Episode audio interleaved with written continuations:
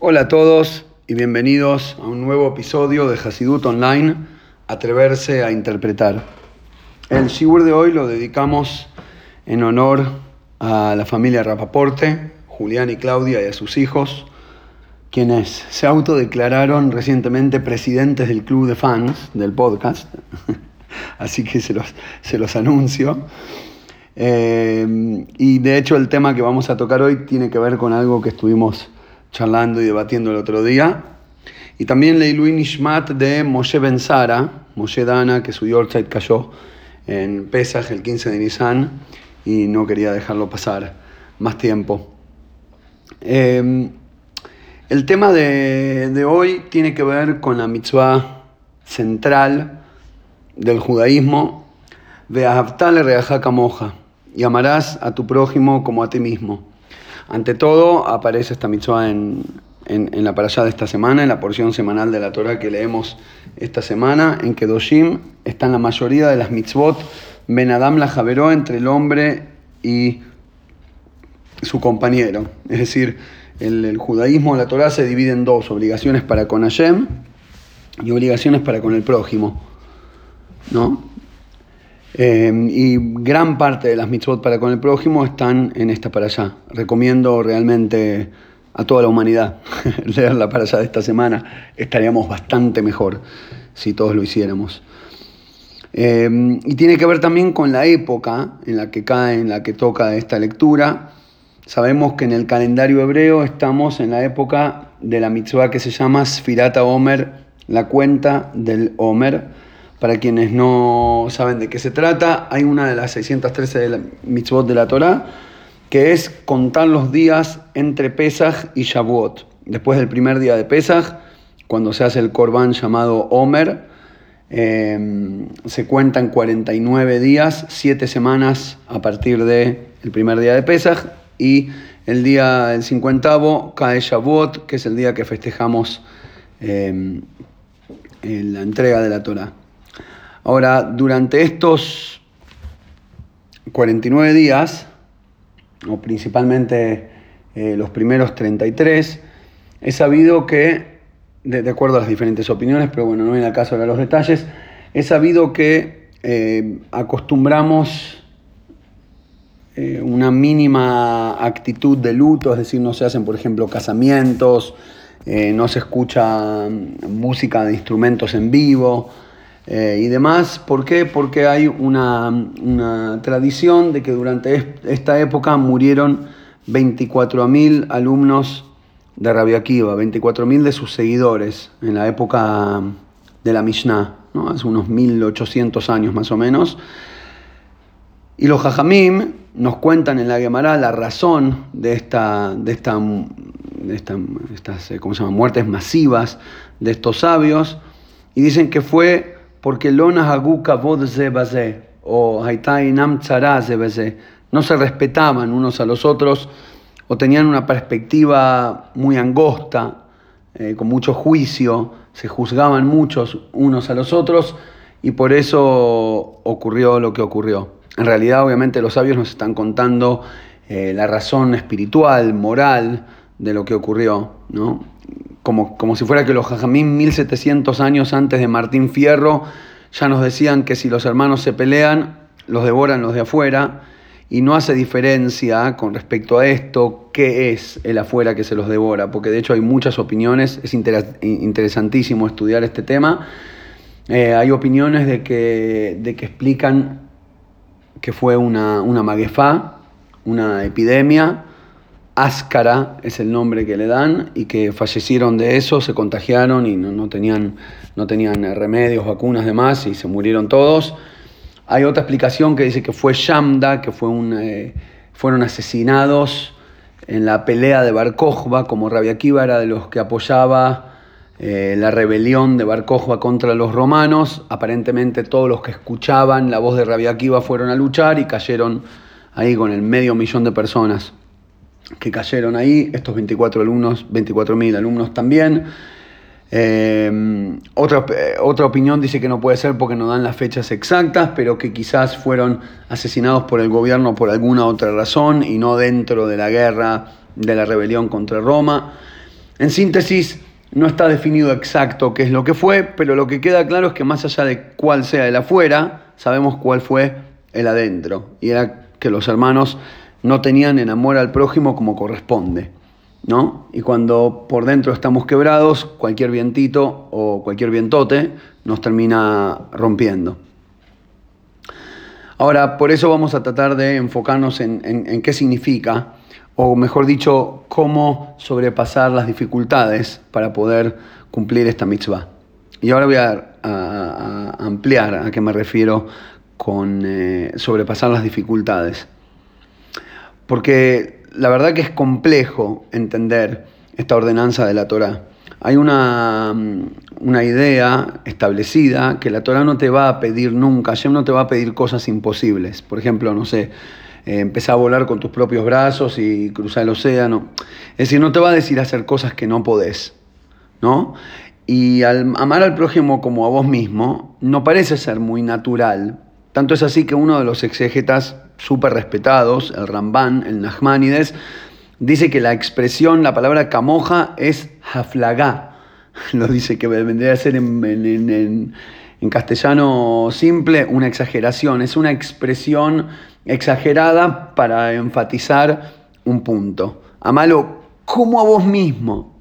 No es literal como a vos mismo.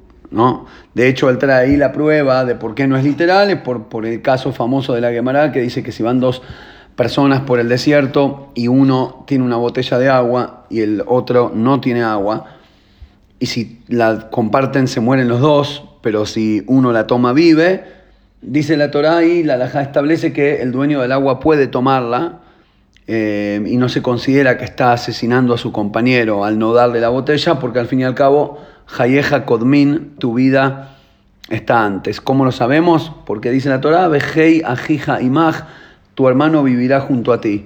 Tenés que asegurarte de que tu hermano pueda vivir. Que pueda vivir significa que viva junto a vos, no él sí y vos no.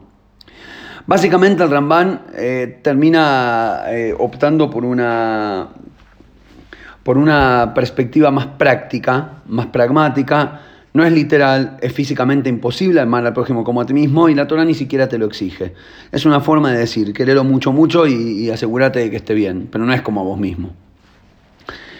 Eh, ¿Por qué le traigo esta opinión? Porque realmente si inclusive dentro de los exégetas de la Torá encontramos esta, esta posición, es porque realmente la otra forma de mirarlo es muy difícil. Porque si resumimos todos los consejos, ponete a leer al respecto, busca todos los dichos de los Jajamim, desde las primeras épocas, pasando por todos los Midrashim, por todos los libros de Musar, por todos los libros de Hasidut, por toda la biblioteca, 75.000 libros de Torá, y, y el, el resumen de lo que vas a encontrar va a ser más o menos lo siguiente. Que amar al prójimo como a ti mismo es ser más sumiso, más humilde, no dejar que nuestro ego ocupe todo el espacio sin dejar lugar para los demás, eh, trascender la limitación del ser, todo ser viviente lo único que busca y le importa es su propia supervivencia y si para eso tiene que pisarle la cabeza a lo que sea o a quien sea lo va a hacer, porque de eso se trata sobrevivir y, en eso estamos todos ocupados. Y el ser humano tiene una, una Neyamá, un alma de Hashem, una capacidad superior a esta mera supervivencia, que es la capacidad de dar y de ver al otro tan valioso como a vos mismo y demás.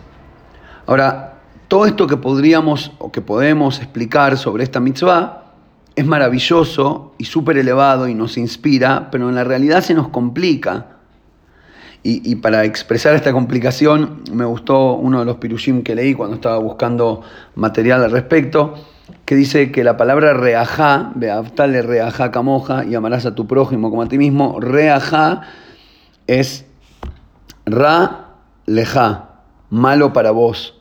Hay gente que es negativa para uno, hay gente que nos hace mal. Inclusive a esos hay que amarlos, y como a vos mismo. Ahora, esto nos deja por lo general con dos problemas. Lo voy a resumir en, dos cuestiones para poder después de la explicación volver y, responderlas de manera eh, cuadradita, digamos, para dejarlo bien acomodado. Entonces lo resumo en dos. Podríamos decir que el problema de optar por una actitud espiritual sumisa, bondadosa y cariñosa para con todos, y no importa lo que me hagan, amo a todos como a mí mismo y demás, trascender la materialidad y ser espiritual, nos dejaría con dos problemas. Uno, vulnerabilidad, porque claro, si todos son buenos, si es todo lindo y es todo santidad y todo viene de Hashem y está todo bien, entonces no lo veo como algo negativo, si no lo veo como algo negativo, no me voy a alejar. Y si no me alejo, voy a volver a caer. Es decir, ya sea con la misma persona, por la cual al perdonarlo y hacer de cuenta que no pasó nada, sigo siendo amigo y le sigo prestando plata o a lo que fuera, no importa, el caso de lo que fuera, y, sigo eh, prestándome para que me abusen.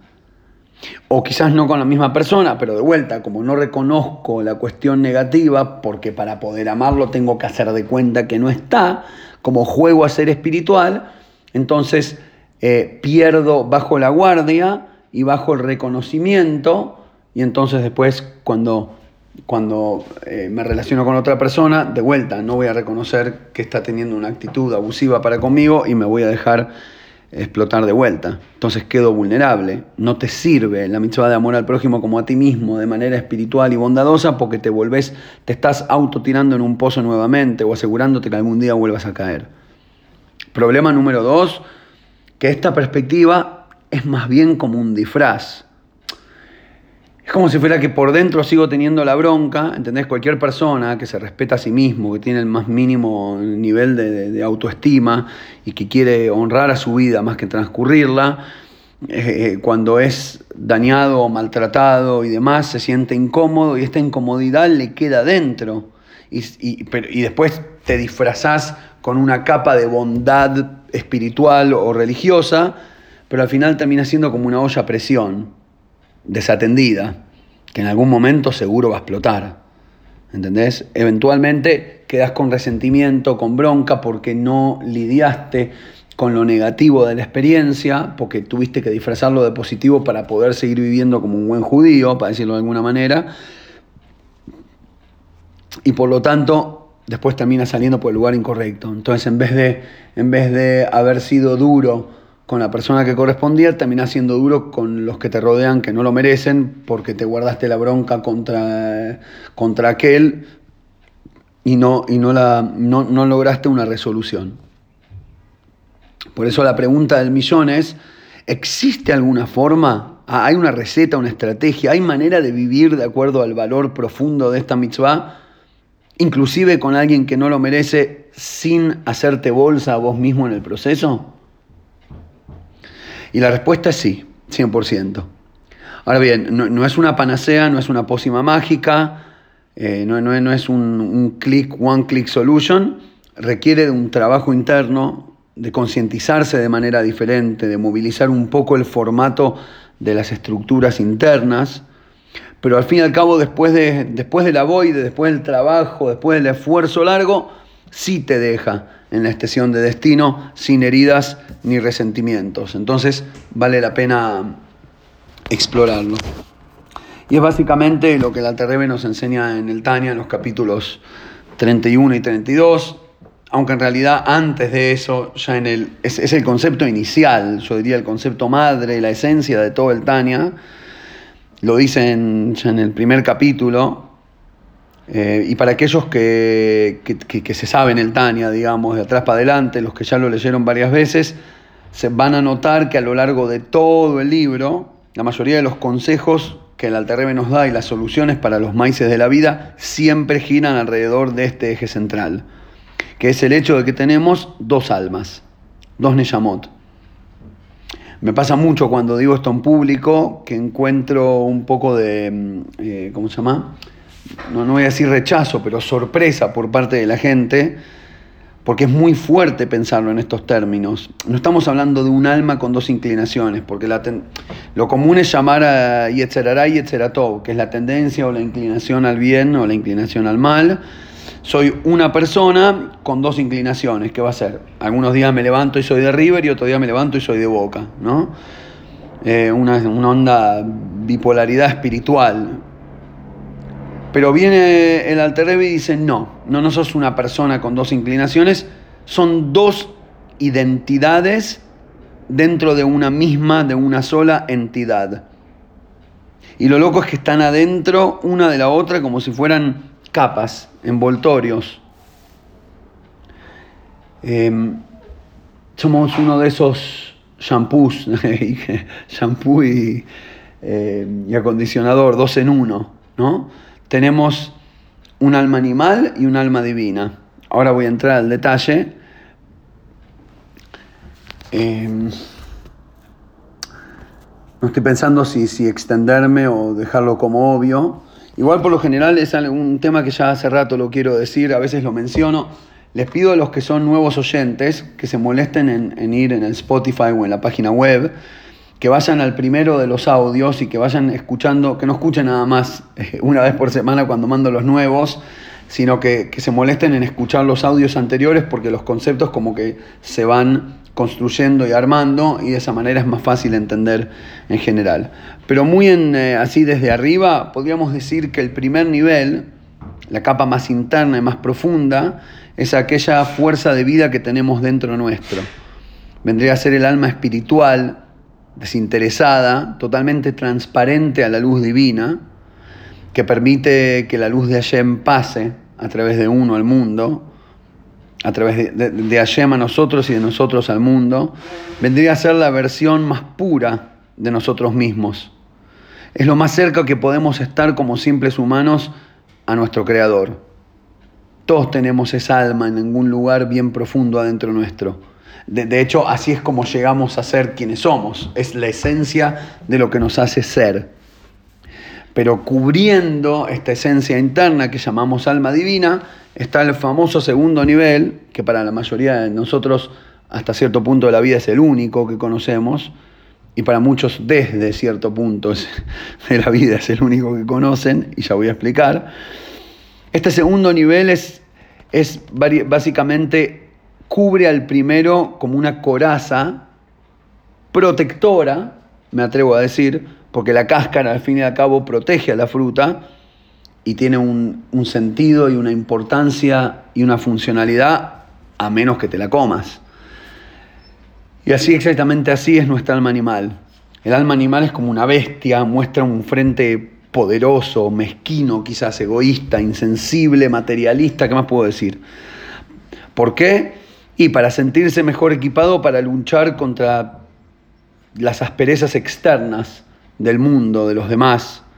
Nos disfrazamos de, peligrosos para que nadie se meta conmigo. Pero es importante recordar que esta caparazón no es el verdadero yo, no es mi esencia, es el juego que pongo hacia afuera para sobrevivir, para proteger a mi frutita interna. No puedo quedar expuesto frente a todos y en toda circunstancia porque me quebraría en poco tiempo. El problema es cuando la caparazón se convierte no nada más en lo que presentamos a los demás, sino en nuestro nuevo avatar. Cuando elegimos ser la caparazón, cuando elegimos ser el, el, el formato sin el fondo, cuando elegimos ser la herradura sin el caballero. Cuando el comportamiento este continúa tanto tiempo, puede llegar hasta que, puede, podemos llegar hasta tal punto que el primer nivel, la esencia espiritual, se va perdiendo, ¿no? Ahora, ¿qué ganamos con esta perspectiva de la doble identidad, de la fruta maravillosa y llena de nutrientes, pero vulnerable? y que necesita protección que está dentro y después aquella cáscara que podría taparla para cubrirla y protegerla o encarcelarla para arruinarla y desvanecerla, nos da una perspectiva 3D de nosotros mismos y del prójimo, a quien de hecho nos referimos en este podcast. Nos cambia la perspectiva. Hasta ahora éramos una foto estática. Hasta ahora éramos una cosa, un ser, que podía ser bueno o malo. Por eso la foto estática nos da un sistema binario. O sos lindo o sos feo. O sos bueno o sos malo. O sos rayado o sos tzadik. Cuando entendemos que el ser es 3D y es una dinámica profunda entre estas dos identidades internas, con una corta meditación al respecto, podemos casi sentir, yo diría de manera sensorial, podemos sentir la tensión que se genera entre esas dos caras de la persona, ¿no? Y, vivimos adentro de esa pelea. De hecho, el Tania es el libro de cómo liberar esta pelea de manera correcta, es decir, cómo luchar y dejar un balance positivo entre el yo y el otro yo. Ahora, cuando se trata de mí mismo, en el, en el Perek la Medalef, en el capítulo 31 del Tania, el Alterrebe nos sugiere ser buenos con nuestra alma, abrirle la jaula y dejarla volar. Es, es, verdad que vos la jaula por alguna razón la tenés y para algunas cosas te sirve, pero sé bueno, sé amigo, hacete amigo del alma, dejala volar de vez en cuando, permitirle rezar una hora al día, permitirle ser buena gente, permitirle ser, eh, no sé, sentarse a estudiar Torah, estar con la propia esencia, cumplir un Shabbat, estar con la familia, apagar el celular, dejar de intentar pisar cabezas para quedar un poquito más alto. De vez en cuando podés permitirte la libertad del alma. Y de eso se trata la lucha espiritual de toda la refinación de la persona, de acuerdo al Yiddishkeit, el judaísmo. Nuestra misión sería como salvar a la capa interna de la superficial, que la encierra y la limita. Lo loco es que se da que, que nosotros somos ambas a la vez. Entonces es como una continua y heroica lucha de salvarme de mí mismo. Y está bueno, Está bueno, it's exciting, es, es, tiene, le, da la vida como sabor, desafío. Ahora, el, el, maíz es que con respecto al prójimo, yo no tengo, no, por lo menos no siempre, el acceso, la autoridad, la posibilidad de liberarlo de sí mismo. Entonces, ¿de qué me sirve entender este 3D de las identidades del ser? Para mí mismo me sirve, pero para el prójimo, ¿cómo lo aplico? Y por eso en el capítulo 32, cuando se habla del amor al prójimo, agarra y nos dice lo siguiente. ¿Sabes para qué te sirve? Porque cuando tenés esta perspectiva compleja, te ayuda a redefinir tu percepción de la persona. Una vez que redefiniste a la persona, te genera una modificación en los sentimientos. Cuando entendés diferente, actúas diferente. O mejor dicho, entendés diferente, te cambia lo que pensás, lo que sentís, las emociones, y cuando tus emociones van para allá en vez de para acá, vas a actuar de aquella manera en vez de esta. Es básicamente utilizar la tabla del Hasidut para surfear sobre la ola de las emociones que me surgen de adentro. Es muy loco, en hebreo la palabra tengo ganas o se me canta, es interesante, ahora se me acaba de ocurrir el se me canta, se dice bali. Bali es como me viene, tengo ganas de. Eh, glida, tengo ganas de tomar helado. Pero se, se, dice me viene, me viene helado. ¿Qué significa me viene helado? Y se me canta, como que el alma me canta algo. Ese se me canta, ese me viene, son como olas del mar que te vienen. La ola viene sola, pero vos después elegís si meter la cabeza abajo o si pararte en una tabla y utilizar su fuerza para avanzar hacia el lado que vos querías. Y de hecho, eso es lo que hace el Tania, enseñarnos todo el tiempo cómo pararnos encima de nuestros sentimientos y ser dueño de aquellos. ¿No? Eh, y con respecto a esto, eh, volvemos a nuestro tema, el tema del amor al prójimo o al prójimo que no es tan próximo, sino que es rally, que lo veo como, como algo, en vez de verlo como una identidad negativa, a partir de esta nueva perspectiva, no lo veo a él como un ser, y por ende, o bueno o malo, sino lo veo como un ring, un ring donde hay dos titanes que se están dando con toda. No sé si comparten la sensación los oyentes, pero las pocas veces que, veo, eh, no sé, una pelea, un box o algo, Vos decís, pero ¿cómo puede ser un deporte? ¿Cómo hay gente que disfruta reventarse la cara unos con el otro? Y, es parte del... Y, vos lo vas viendo y se, te, como se te, se te frunce el alma con cada golpe, ¿no? ¡Auch! Tipo, no puedes ni verlo. Entonces, en vez de ver a alguien y decir, mirá, estoy viendo a alguien, lo entiendo como estoy viendo una lucha entre dos. Y por ende, cuando esta persona actuó de manera equivocada, o se portó mal conmigo, o lo que fuera, lo entiendo como, como, a, como a uno de los luchadores que se rindió, que perdió las ganas de pelear, que cayó presa de su, de su identidad cárcel, en vez de optar por tener el valor de elegir su identidad, eh, no sé, llamémoslo la princesa que está dentro de la cárcel. Es decir, ahora en vez de tenerle bronca a la persona, le tengo bronca al carcelario que limitó a la princesa. Y el tipo es ambos, es el secuestrador y el secuestrado. Es el, el dueño de la cárcel con la llave y el que está dentro. Lo usamos varias veces este ejemplo. Y por lo tanto, en vez de tenerle bronca a, una, a un destinatario, le tengo bronca a la mitad del destinatario y compasión a la otra mitad. Y esto me hace tener lástima, ¿no? Cambié el enojo, cambié el odio por lástima. Lo miro y digo, pero qué tarado pudiste ser. No te puedo creer cómo bajaste tan bajo. Eras mi amigo, ¿entendés? Y eras mi amigo porque teníamos valores compartidos y demás. Y de repente, nada, te ganó la naturaleza animal, tipo, se quebró la, finita capa de civilización y por miedo a no poder sobrevivir o a no tener un poco más de plata o a lo que fuera, decidiste, no sé, clavarme un puñal, o de cualquier manera, emocional, financiera o, espiritual, lo que fuera. Y entonces ahora cambié el odio por la lástima.